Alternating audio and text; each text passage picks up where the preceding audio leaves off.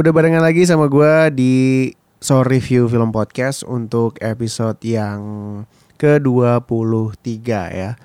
Dan tadi gue ngecek episode 22 pendengarnya lumayan. Sorry belakangan ini kadang suka mengeluh soal pendengar, kadang emang suka kepikiran men. Kita bikin terus posting, dilihat sekali dua hari kok pendengarnya nggak nambah-nambah gitu. Kepikiran aja udahlah kepikiran ya. Oke dan di episode ke-23 ini um, sengaja gue uh, review dua film sekaligus. Uh, tadinya mau tiga, uh, cuman kayaknya kebanyakan lah ya ribet banget kalau tiga kan. Lagi yang sok-sokan tiga, dua aja jadinya lah. Karena ada satu film yang memang uh, pengen gue tonton juga sebenarnya yaitu Ready or Not. Katanya sih banyak yang bilang nih thriller tahun ini yang paling asik lah Ready or Not ya. Uh, kalau misalkan lo penasaran bisa lihat trailernya juga.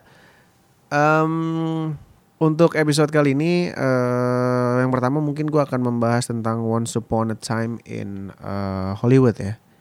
Ini dari judul gue kadang nggak tahu nih, bingung uh, bacanya kayak apa. Karena di tengah judulnya nih Once Upon a Time in titik-titik-titik Hollywood gitu. Jadi gue nggak tahu nih masa harus baca dot dot dot.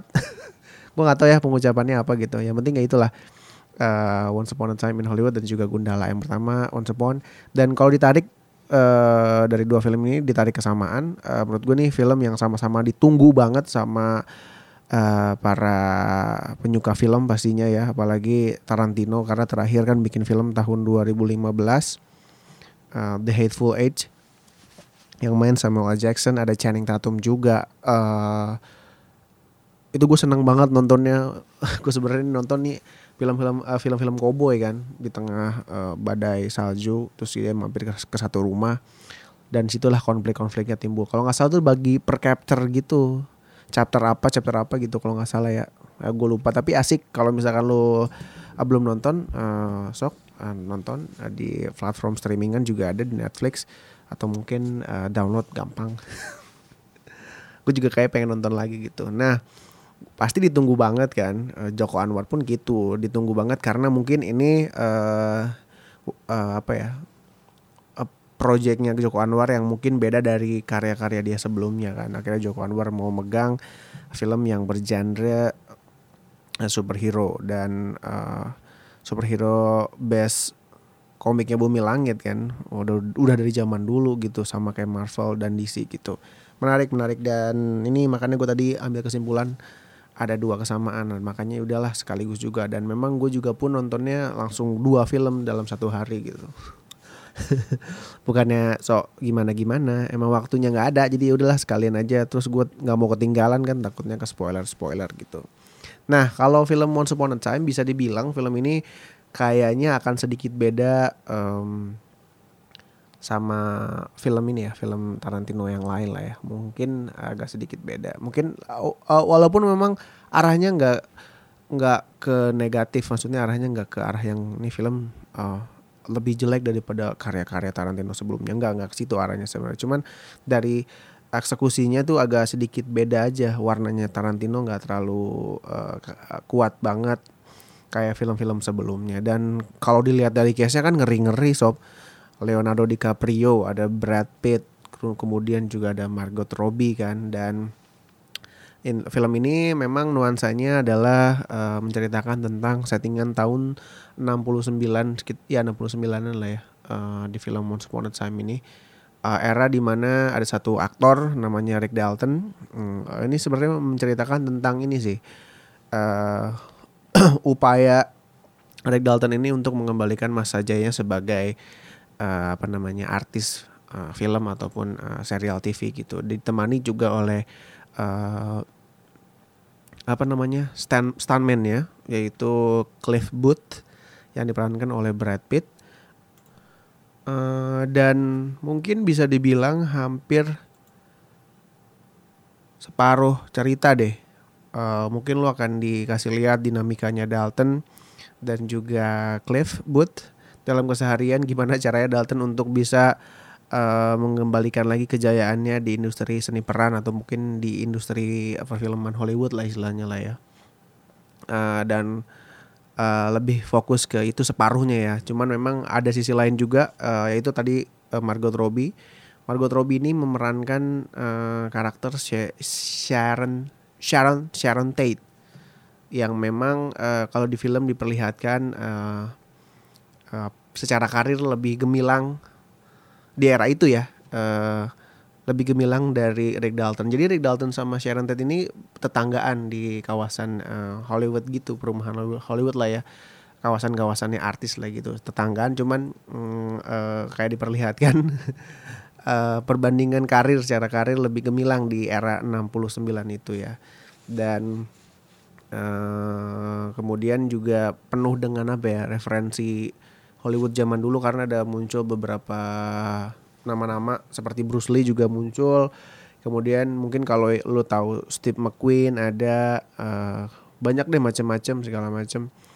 Uh, terus juga uh, gue tadinya mikir kalau Once Upon a Time ini untuk endingnya akan lebih mengarah ke ceritanya tragedinya yang memang uh, Sharon Tate kan ya yang memang dibunuh oleh sebuah sekte gitu uh, Manson Family namanya pembinaannya Charles Manson dan di situ nanti akan diperlihatkan mungkin uh, sekte ini datang dari mana di film ini akan diperlihatkan. Nah, gue mikirnya mungkin arahnya ke sana tapi ternyata tidak diperlihatkan gitu. Nah, yang bikin beda, yang bikin beda um, filmnya Tarantino yang sekarang ini mungkin nggak terlalu serem kayak Kill Bill mungkin kan kayak The Hateful AIDS gitu yang berdarah-darah segala macem gak terlalu dan ada yang bilang bahwa ini kan filmnya kurang lebih 2 jam 40 menitan. Uh, ada beberapa yang bilang mungkin agak sedikit membosankan. Kalau dari gua sebenarnya tidak membosankan karena ini memang uh, balik lagi eh, film-film uh, yang memang punya apa ya punya kekuatan dari narasi dan visualnya pun membantu. Visualnya membantu. Uh, dengan pengambilan-pengambilan gambarnya ala Tarantino gitu. Dan kalau gue sih ngerasanya dua jam setengah tuh uh, tidak membosankan. Apalagi dengan cerita-cerita dua sisi antara Rick Dalton dan juga Cliff Booth. Jadi ceritanya kalau Rick Dalton lagi lagi syuting nih Cliff Booth tuh ke mana gitu. Itu juga nanti diperlihatkan lah gitu. Dan kekuatannya juga selain dari narasi yang memang kuat sorry nih. Uh, ini acting yang tadi gue bilang case-nya ngeri-ngeri. Ini memang memperlihatkan acting-acting yang sangat gokil sekali dari dua orang ini nih. eh dari uh, apa namanya? Leonardo DiCaprio sebagai Rick Dalton. Uh, terus juga ada Brad Pitt sebagai Cliff Booth. Cuman memang kalau disuruh pilih antara Brad Pitt sama apa namanya? Leonardo gue lebih milih Leonardo untuk di sini. Brad Pitt nggak jelek keren juga. Dia sebagai uh, sebagai sebagai stuntman tuh kelihatan banget gitu ya orangnya. Serem kuat gitu. Nggak serem sih cuman yang kelihatan aja lebih kuat lebih kayak nggak takut apa apa gitu. Nah ada beberapa momen juga mungkin yang akan uh, sedikit uh, bikin lo ketawa-tawa melihat Brad Pitt dan di balik di balik di balik uh, scene yang memang akan membuat lu ketawa gue ngelihatnya kayaknya Brad Pitt eh Brad Pitt Leonardo DiCaprio nih gokil banget kalau soal acting gitu ya. Uh, makanya gue juga heran kenapa baru di film The Revenant akhirnya dia baru dapet. Karena memang gila nih satu orang ini ya. Uh, nanti akan ada sedikit uh, kelucuan juga. Nah ngomongin soal kelucuan film Tarantino ini lebih lebih funny uh, dibanding film-film yang sebelum-sebelumnya lah ya, filmnya um, Tarantino. Cuman maksud gue uh, funny-nya lebih gampang diterima gitu. Uh, lebih lebih ringan lah segala macam ya. Dan bukannya gue memper mem, mem, apa ya melebih-lebihkan untuk si uh, Leonardo DiCaprio kalau misalkan lo udah nonton, memang uh, tingkat dewa sih kalau menurut gue nih dua aktor om-om yang udah sangat tua ini ya gokil nanti juga lo akan lihat salut sih gue juga melihat ini Brad Pitt, Brad Pitt pun begitu gitu. Uh, emang kan diceritain emang teman sejatinya si Rick Dalton uh, berperan sebagai uh, uh, stuntman. Dan nanti bagiannya Brad Pitt akan lucu ketika ketemu sama Bruce Lee sama Bruce Lee di situ. Dan uh, ada sempat juga beberapa berita juga bahwa anaknya agak kecewa sama Tarantino uh, untuk uh, porsi Bruce Lee-nya yang diperlihatkan di Once Upon a Time. Gue cuma nggak tahu beritanya kayak apa cuman ada kayak uh, apa ya kekecewaan anaknya Bruce Lee melihat uh, Bruce Lee di film uh, Once Upon a Time gitu. Gue lupa yang main siapa Michael Moh atau siapa gitu nggak kerasa. Dan gue bilang film ini memang nggak kerasa ngebosenin walaupun 2 jam 40 menit lumayan lama ya. Tapi jangan khawatir mm, ini uh, walaupun mungkin tipe film yang memang hanya kuat di narasi dan visual gitu mungkin memang akan sedikit membosankan untuk sebagian orang tapi nanti di 30 menit terakhir lo akan dibayar juga uh, uh, oleh uh, satu adegan di satu malam dan itu juga mungkin akan uh, memperlihatkan sisinya si Tarantino kalau buat film gitu. Nanti lihat aja lah ya sama lo. Dan ini gue sebenarnya nggak kecewa-kecewa banget, seneng juga nontonnya. Dan mungkin gue akan kasih rating berapa? Delapan setengah. Ya, delapan setengah lah ya buat uh, Om Tarantino. Uh, keren keren keren. Dan lu juga mungkin harus uh, banyak googling ketika beres nonton ini. Uh, karena banyak karakter-karakter uh, di sana sebenarnya memang tokoh uh, real kan ada gitu. Beberapa aktor uh, ya orang-orang yang bekerja di industri seni peran lah ya gue pun ada beberapa yang gue akhirnya googling oh ternyata ini oh ternyata itu gitu dan ada Al Pacino juga Al Pacino juga uh, ada di sini Michael Corleone gitu. Pokoknya seru melihat nuansa-nuansa tahun uh, 69, 70-an di Hollywood. Dan kalau misalkan lu penasaran sama Sharon Tate juga sebenarnya Sharon Tate juga kan tewas oleh uh, uh, sekelompok sekte. Nah, gue tahu kasusnya Sharon Tate ini ketika nonton uh, dokumenternya Ted Bundy. Jadi Ted Bundy ini uh, pembunuh berantai, kalau nggak salah di empat negara bagian Amerika Serikat membunuh 14 wanita Uh, dan kasus pembunuhan seperti itu tuh ada duluan tuh si itu tuh eranya eranya si uh, Manson family dulu baru langsung ke kasusnya si apa namanya Ted Bundy. Nah gue tahu dari situ, oh ternyata ada nih uh, aktris zaman dulu yang memang jadi uh, korban uh, sekte-sekte nggak jelas gitu. Dan itu aja kayaknya ya untuk um, Once Upon a Time in Hollywood dan di XX1 gak ada gue nontonnya di Cinemax gue pun harus pindah bioskop. Sebenarnya bisa aja nonton Gundala di situ cuman di situ uh, di mallnya makanannya nggak terlalu menarik jadi pindah ke mall yang lain yang ada XX1 kira pindah gue ya kalau mau nonton di Cinemax aja dan kayaknya masih ada filmnya. Mungkin karena kemarin aja cuman kebagian dua lah bukan dua iya kebagian dua jam. Uh, dua jam penayangan. Gue nonton jam satu kalau nggak salah di di Cinemax yang di Bogor ya. Ada jam berapa lagi gitu cuma dua doang gitu. Jadi hmm, kalau lo penasaran bisa nonton siapa namanya uh, filmnya Om Tarantino oke? Okay? dan mungkin kita balik ke uh, Om Joko Anwar Gundala. Uh, ini juga gue seneng nontonnya tapi memang gue tidak uh, tidak tidak berek ekspektasi tinggi banget karena banyak juga beberapa temen yang sempat uh, share di sosial medianya tentang film ini. Jangan terlalu ekspektasi tapi kalau nonton ini lu pasti akan bangga banget. Dan benar uh, ketika nonton ini seneng juga maksudnya melihat uh, Indonesia ternyata bisa bikin uh, film superhero yang mungkin kalau dilihat dari track record film superhero banyak yang uh, busuk bukan busuk sih gagal bisa dibilang gagal banget segagal-gagalnya. Mungkin yang saya ingat gue waktu itu ada apa sih namanya Valentine atau apa sih nama itunya nama superhero nya tuh. Ada terus yang Bima Garuda apa segala macam terus juga ada lagi sebelumnya yang sebenarnya lu kalau lihat CGI-nya kayak kayak lu lihat yang lu lihat di Indosiar lah gitu dan uh, melihat ini gue kayak uh, berkesimpulan mungkin ini adalah um, sebuah standar baru untuk uh, film superhero di tanah air gitu ya. Jadi Om Joko keren sekali memang anda ya. Dan ini mungkin bisa dibilang um, apa ya start yang memuaskan, cukup memuaskan untuk untuk mengawali, untuk mengawali. Karena Marvel Cinematic Universe pun kan diawali oleh film Iron Man, yang mana juga uh, memuaskan sekali kan di era waktu itu. Dan ini bisa dibilang memuaskan juga karena pertaruhannya adalah sama hype Gundala sebelum film ini rilis kan ini hype banget nih film kan dengan strategi promosinya Bumi Langit jagat jagat sinema Bumi Langit kan segala macamnya sampai um, bikin ini bikin kayak jatuhnya kayak sayembara bukan sayembara kompetisi kali ya.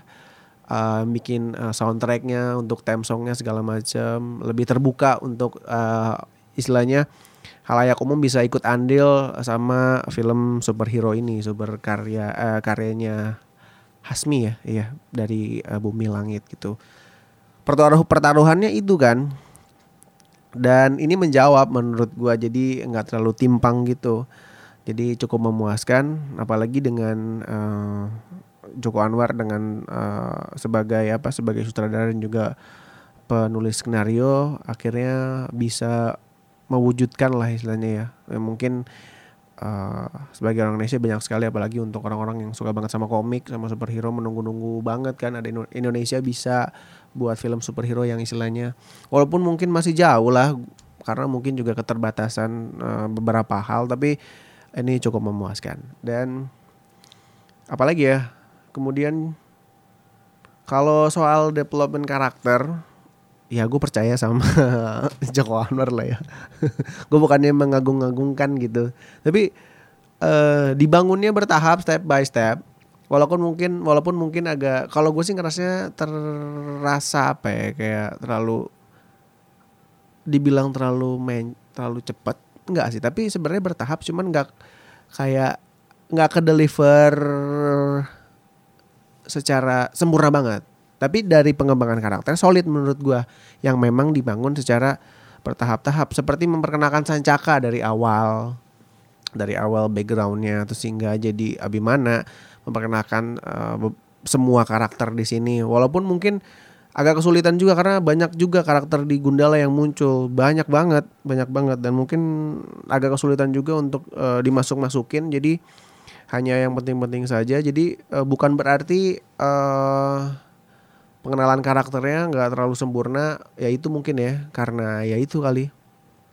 Hmm, karena fokusnya nggak ke situ dulu. Jadi mungkin juga agak sedikit ditaruh-taruh supaya orang juga bertanya-tanya ya nggak sih dan gue ngerasa nih Abimana 2-3 tahun atau empat tahun ke depan akan embel tuh uh, embel-embel Sancaka dan Gundala Selamat untuk Abimana Arisatya akan menjadi Robert Downey Junior ya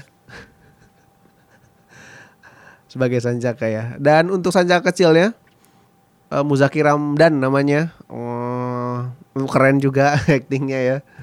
Dan ada satu part uh, yang mengingatkan gue pada film Joko Anwar yang lain yaitu Folklore. Ada karena ada Marisa Anita yang main sebagai ibunya Sancaka dan Muzaki Ramadan sebagai Sancaka kecil jadi inget film folklore-nya HBO gitu si Joko Anwar. Jadi ih mirip-mirip sama gitu. Karena kalau gue lihat ya, kalau lu mungkin juga sadar Joko Anwar ini setiap filmnya pasti akan mengajak uh, aktor-aktor yang mungkin sudah sering bekerja sama uh, sama dia gitu. Uh, seperti tadi Marisa Anita juga berarti udah dua film yang uh, diajak sama Joko kan. Terus juga Brown Palarai sebagai uh, karakter penjahatnya sebagai pengkor di film Gundala kelihatan lah ya sama kalau nonton film Joko Anwar pasti itu itu aja orangnya gitu dan sebagai uh, villain atau penjahat um, untuk membuka jagat sinema bumi langit ini uh, mungkin nggak terlalu leng uh, nggak nggak ini sih nggak setara kali ya sama latar belakang yang diperlihatkan gitu. Antara mempertemukan uh, dengan si Pengkor dengan si Gundala ini gitu. Dan memang kalau dilihat hmm, dari karakter mungkin juga Om Joko Anwar agak kesusahan untuk memperkenalkan satu-satu. Karena banyak banget kan hampir 1800 karakter. Kalau nggak salah ribuan lah ya karakter yang ada di uh, jagat sinema bumi langit terutama di film Gundala ini mungkin juga akan kebingungan.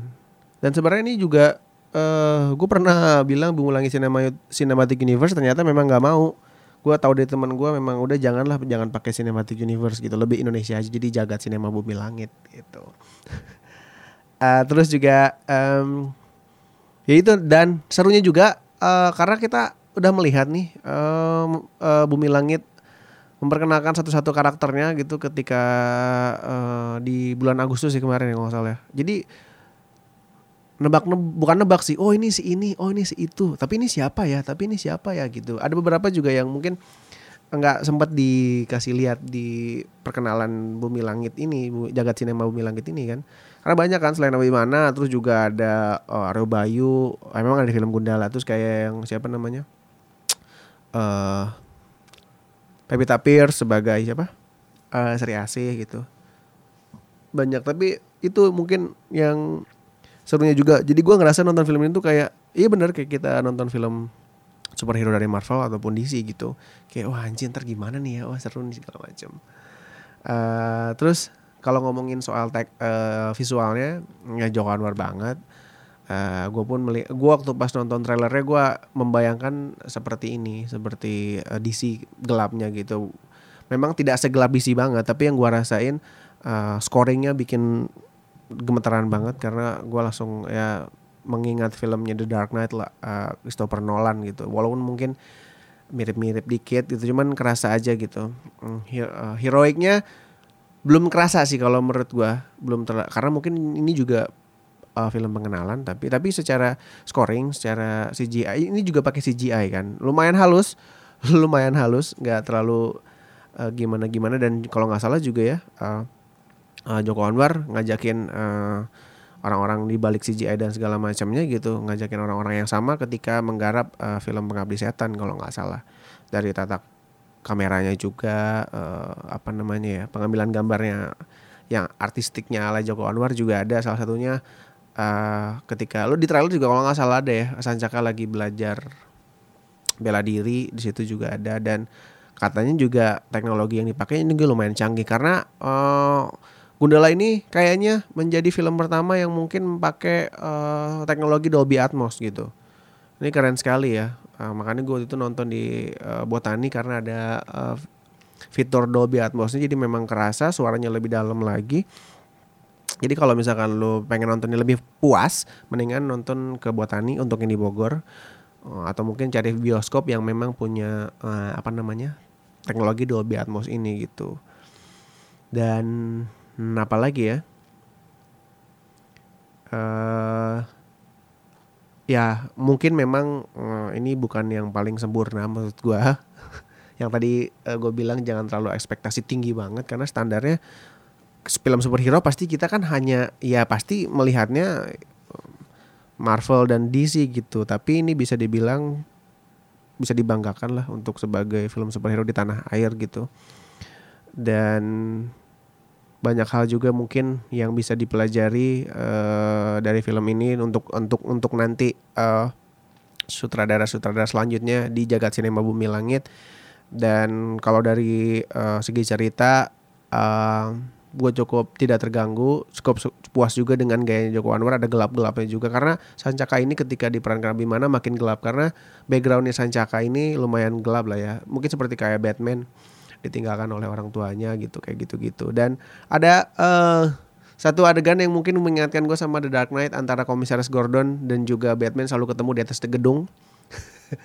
Ini pun ada Gundala ketemu sama uh, siapa namanya uh, Lukman Sardi sebagai Ridwan Bahari. Ini orang dari anggota legislatif pemerintahan lah ya. Ketemu di atas gedung mirip-mirip lah. Jadi uh, jadi kayak apa ya kayak gue merecall lagi uh, suasana ketika gue nonton film The Dark Knight gitu. Dan Pengkor kayaknya memang kurang uh, kurang ke up banget sih maksudnya latar belakangnya si Pengkor ini. Beda waktu ketika nonton uh, siapa namanya si Bane uh, ceritain juga kan latar belakangnya Bane kayak apa gitu. Walaupun memang sedikit-sedikit tapi gue ngerasanya kuat banget. Tapi memang Pengkor ini porsinya um, sebagai villain uh, or ada orang di belakang mengatur semua segala macam kejahatan yang ada di uh, cerita ini. Gokil gokil. Seneng dah pokoknya buat lo yang belum nonton harus nonton. Jangan sampai eh, nggak uh, nonton. Senang jadi ada standar baru juga untuk film superhero uh, di Indonesia. Semoga juga nanti film Aquanus film Sri Asih segala macam uh, yang lain-lain gitu. Kayak Godam Tira terus si apa namanya si Zara JKT48 Virgo oh pokoknya bagus-bagus lah nanti ya berharapnya kita seperti itu. Oke? Okay.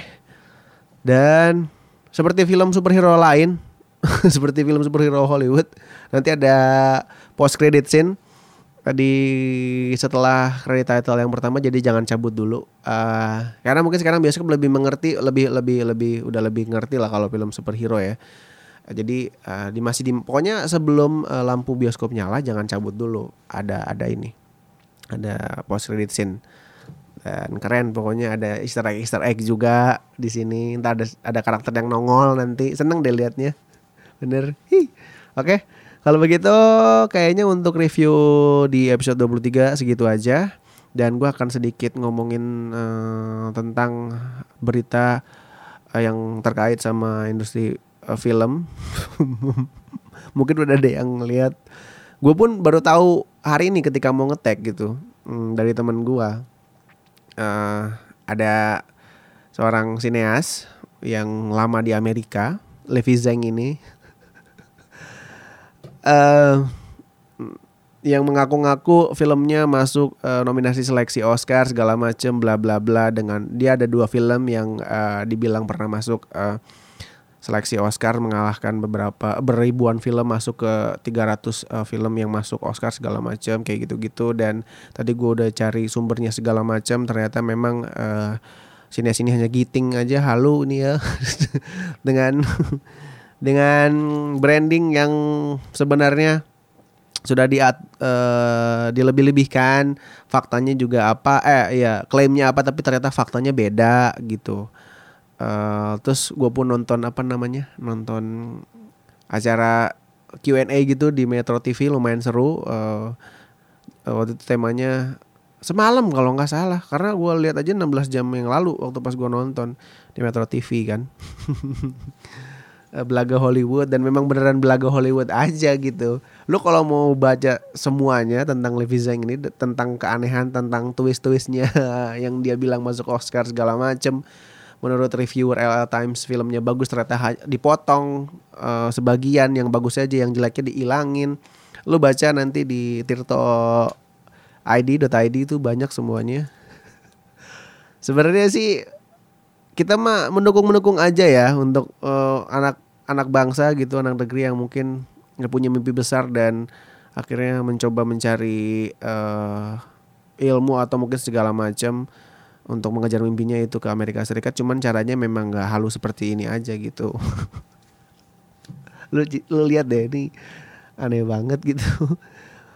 uh, bagian wawancaranya aja uh, menggambarkan kalau Livi Zeng ini sama sekali nggak tahu film beneran ditanya film favorit aja kegelagapan bilangnya suka banget film uh, Bruce Lee tapi ditanya mana yang paling disuka nggak mau bilang banyak banget ya paling nggak satu walaupun gue kayak nggak nonton semua film film uh, Bruce Lee tapi gue inget Enter the Dragon tuh gue uh, suka ya tau gak sih? The Last Dragon atau The Enter, Enter the Dragon ya pokoknya lupa dah. Yang Bruce Lee ada adegan nah ini ya kayak naik level gitu uh, jadi masuk uh, ke satu rumah terus level 1 lawan siapa level 2 lawan siapa terus ada uh, musuhnya Karim Abdul Jabbar yang kakinya segede gaban tuh. Maksudnya sebut itu kayak atau apa kayak gitu. Terus dia nyebut uh, film Indonesia yang disuka filmnya Teguh Karya yang menurut gue ya menurut opini gue nggak relevan sama umurnya. Teguh Karya ini setelah gue cari tahu gue memang juga nggak tahu tadinya kan. Teguh Karya ini adalah sineas film Indonesia di era jadul banget film terakhirnya tahun 92 maksud gue nggak relevan aja sama referensi dia dalam uh, membuat film atau apa gitu. Mungkin boleh sih tapi ketika ditanya uh, film Teguh Karya mana yang paling disuka banyak banget Aduh, aneh banget nih Mbak Livi, Mbak Livi. Ya.